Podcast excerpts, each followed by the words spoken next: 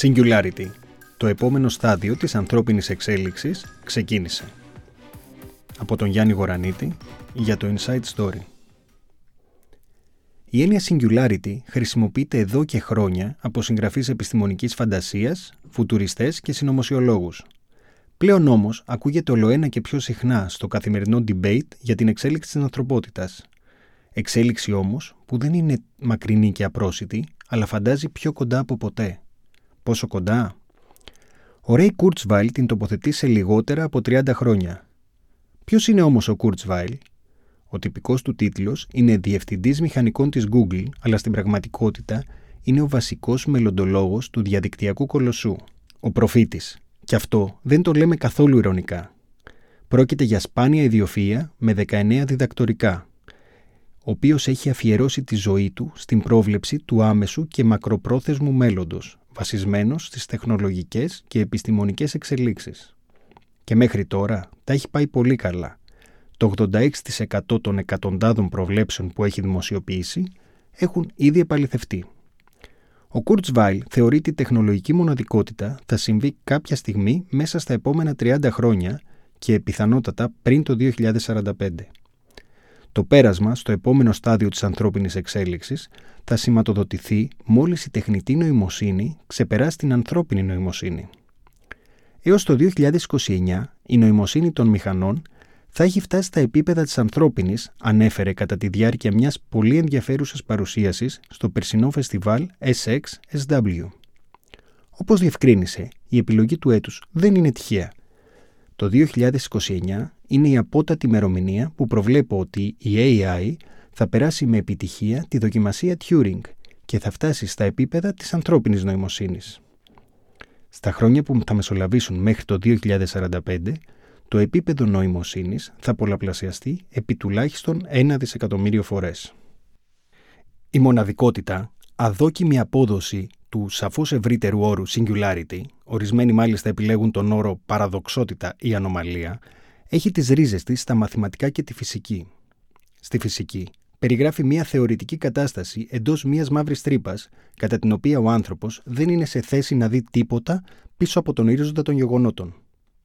Η σημειακή ιδιομορφία της φυσικής μεταφέρεται στο τεχνολογικό περιβάλλον προκειμένου να περιγράψει ένα σημείο καμπής μετά το οποίο ο ανθρώπινος νους είναι ανίκανος να κατανοήσει και να αποκρυπτογραφήσει τις ακριβείς ιδιότητες τόσο του ίδιου σημείου καμπής όσο και της εξέλιξης που το ακολουθεί. Ο όρος χρησιμοποιήθηκε για πρώτη φορά από τον κορυφαίο μαθηματικό John von Neumann τη δεκαετία του πενήντα. Ο εμπνευστής της αρχιτεκτονικής των σύγχρονων υπολογιστών έγραψε ότι η διαρκώς επιταχυνόμενη πρόοδος τεχνολογίας θα οδηγεί στην εμφάνιση μιας ουσιαστικής μοναδικότητας στην ιστορία του είδους μας, εξαιτίας της οποίας δεν θα συνεχίζουν να υφίστανται οι ανθρώπινες υποθέσεις όπως τις γνωρίζουμε. Ερμηνεύοντας αργότερα τον χρησμό του, ο von Neumann έκανε λόγο για μια συγκεκριμένη στιγμή, πέρα από την οποία η τεχνολογική πρόοδος θα γίνει ασύγκριτα ταχεία και περίπλοκη. Τον συλλογισμό του επέκτηναν και άλλοι επιστήμονες διαβλέποντας την αλματώδη ανάπτυξη της τεχνολογίας. Ο συγγραφέας επιστημονικής φαντασίας, Βέρνορ Βίντς, έφερε την τεχνολογική μοναδικότητα στο περιβάλλον της μυθοπλασίας και εν συνεχεία την ανέλυσε σε ένα επιδραστικό δοκίμιο στο οποίο έκανε λόγο για τη σύγκληση της τεχνητής με την ανθρώπινη νοημοσύνη. Ακούγεται μπερδεμένο? Είναι. Ορισμένοι ισχυρίζονται ότι η μοναδικότητα δεν είναι παρά το έβριμα που ανακαλύψαμε για να εξηγήσουμε την άγνοιά μας για την προέλευση και την εξέλιξη του κόσμου και της ίδιας της ζωής. Επειδή ακριβώς ουδής μπορεί να κατανοήσει ή να προβλέψει την ίδια τη μοναδικότητα, χρησιμοποιούμε τον όρο για να δείξουμε ή για να κρύψουμε την άγνοιά μας. Ακούτε Inside Podcasts, μια παραγωγή του Inside Story. Το Inside Story δεν έχει διαφημίσεις, στηρίζεται στους συνδρομητές του. Αν δεν είστε ήδη ένας, γίνετε τώρα και χρηματοδοτήστε long reads που εστιάζουν στην έρευνα και την εξήγηση, αναδεικνύοντας ιστορίες που άλλοι αγνοούν και φυσικά και άλλα podcasts.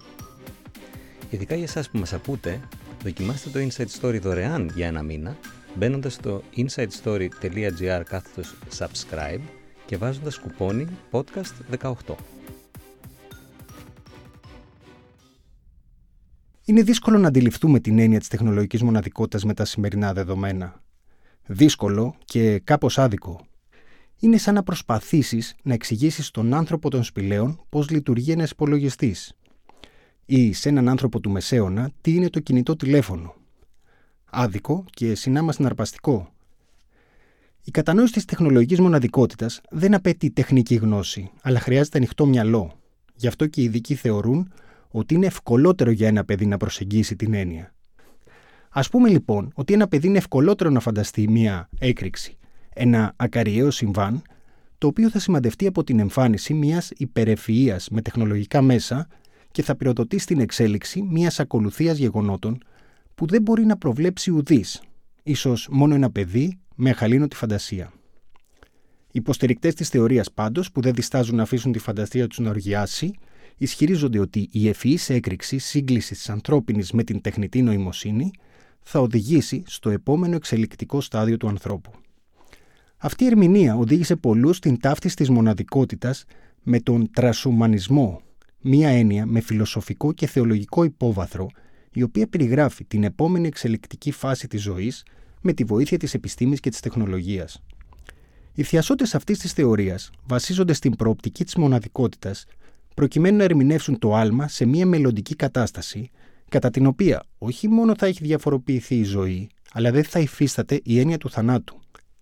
Το άφθαρτο και εν τέλει αθάνατο σώμα θα υποστηρίζεται από τεχνολογικά επιτεύγματα, από τις ίδιες μηχανές, οι οποίες στο εξής θα γίνουν ο Θεός σε ένα σύμπαν χωρίς θεούς.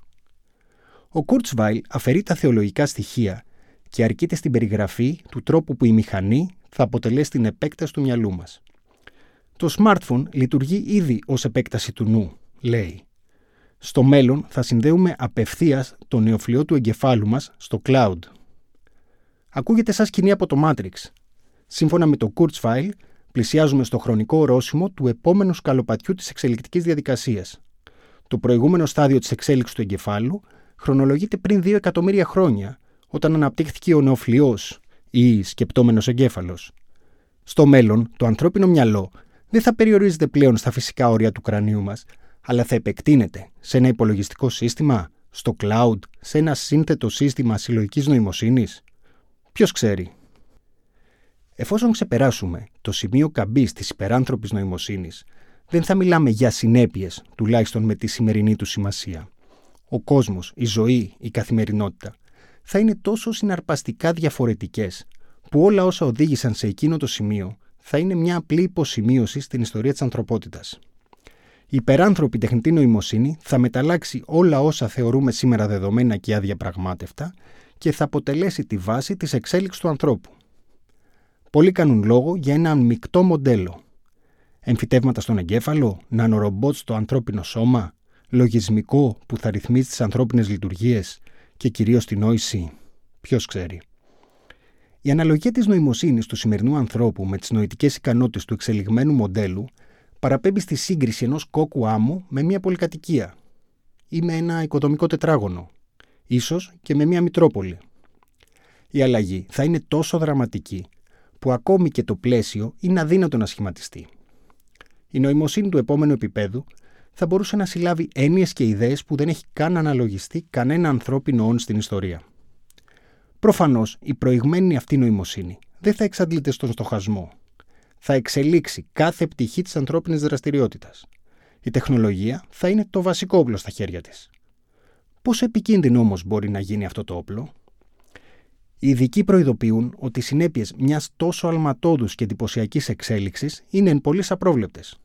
Ο κεντρικός άξονας των ανησυχιών σχετίζεται με τις δυνατότητες που θα έχει μια υπερνοημοσύνη που εξελίσσεται και αναπαράγεται. Τι θα γίνει όταν η έι άι αποφασίσει να αναπαραχθεί και να βελτιώσει τους επιγόνους της? Πόσο απειλητική θα μπορούσε να γίνει για τον άνθρωπο? Ερωτήματα όπως αυτά θέτουν διαρκώς ειδικοί και επιστήμονες. Ο Stephen Hawking και ο Elon Musk προειδοποιούν ότι πρέπει να πάρουμε εγκαίρως μέτρα ώστε η έι άι να μην ξεφύγει από τον έλεγχο και κινηθεί εναντίον των ανθρώπων. Προειδοποιούν ότι όταν φτάσουμε στο σημείο καμπής και εμφανιστεί η μηχανή που θα είναι ευφιέστερη από τον άνθρωπο, δεν θα υπάρχει γυρισμός. Από την άκρητη παράδοση της διαθέσης των εξελιγμένων μηχανών έως την πλήρη απαγόρευσή τους υπό το φόβο της εξέγερσης, μεσολαβεί τεράστια απόσταση. Μια ενδιάμεση λύση προτάθηκε πρόσφατα από τον Louis Rosenberg, έναν καινοτόμο ερευνητή και εφευρέτη. Μία τεχνολογία που θα βοηθήσει το ανθρώπινο είδος να προοδεύσει αξιοποιώντας την τεχνητή νοημοσύνη, ενώ παράλληλα θα λειτουργεί ως ανάχωμα τις ενδεχόμενες άγριες διαθέσεις των μηχανών. Ο Rosenberg αποκαλεί την τεχνολογία Artificial Swarm Intelligence και αντλεί έμπνευση από τον τρόπο ζωής των μελισσών. Προτείνει δηλαδή, αντί να παραχωρήσουμε νοημοσύνη στις μηχανές, να ενώσουμε τις επιμέρους νοητικές ικανότητες όλης της ανθρωπότητας, όπως κάνουν τα σμήνη μελισσών. Βρισκόμαστε λοιπόν σε ένα σταυροδρόμι καθοριστικό για την ανθρωπότητα. Όποιον από τους δύο δρόμους και αν ακολουθήσουμε, δεν έχουμε ιδέα πού θα οδηγηθούμε. Υπάρχει και η επιλογή να μην προχωρήσουμε καν, να μείνουμε πριν το σταυροδρόμι. Αλλά η ανθρώπινη περιέργεια ήταν αυτή που ανέκαθεν οθούσε τον άνθρωπο να ανακαλύψει κάτι διαφορετικό, να ξεπεράσει τα όρια του, ακόμη κι αν αυτή η υπέρβαση αποδειχθεί μοιραία για τον ίδιο.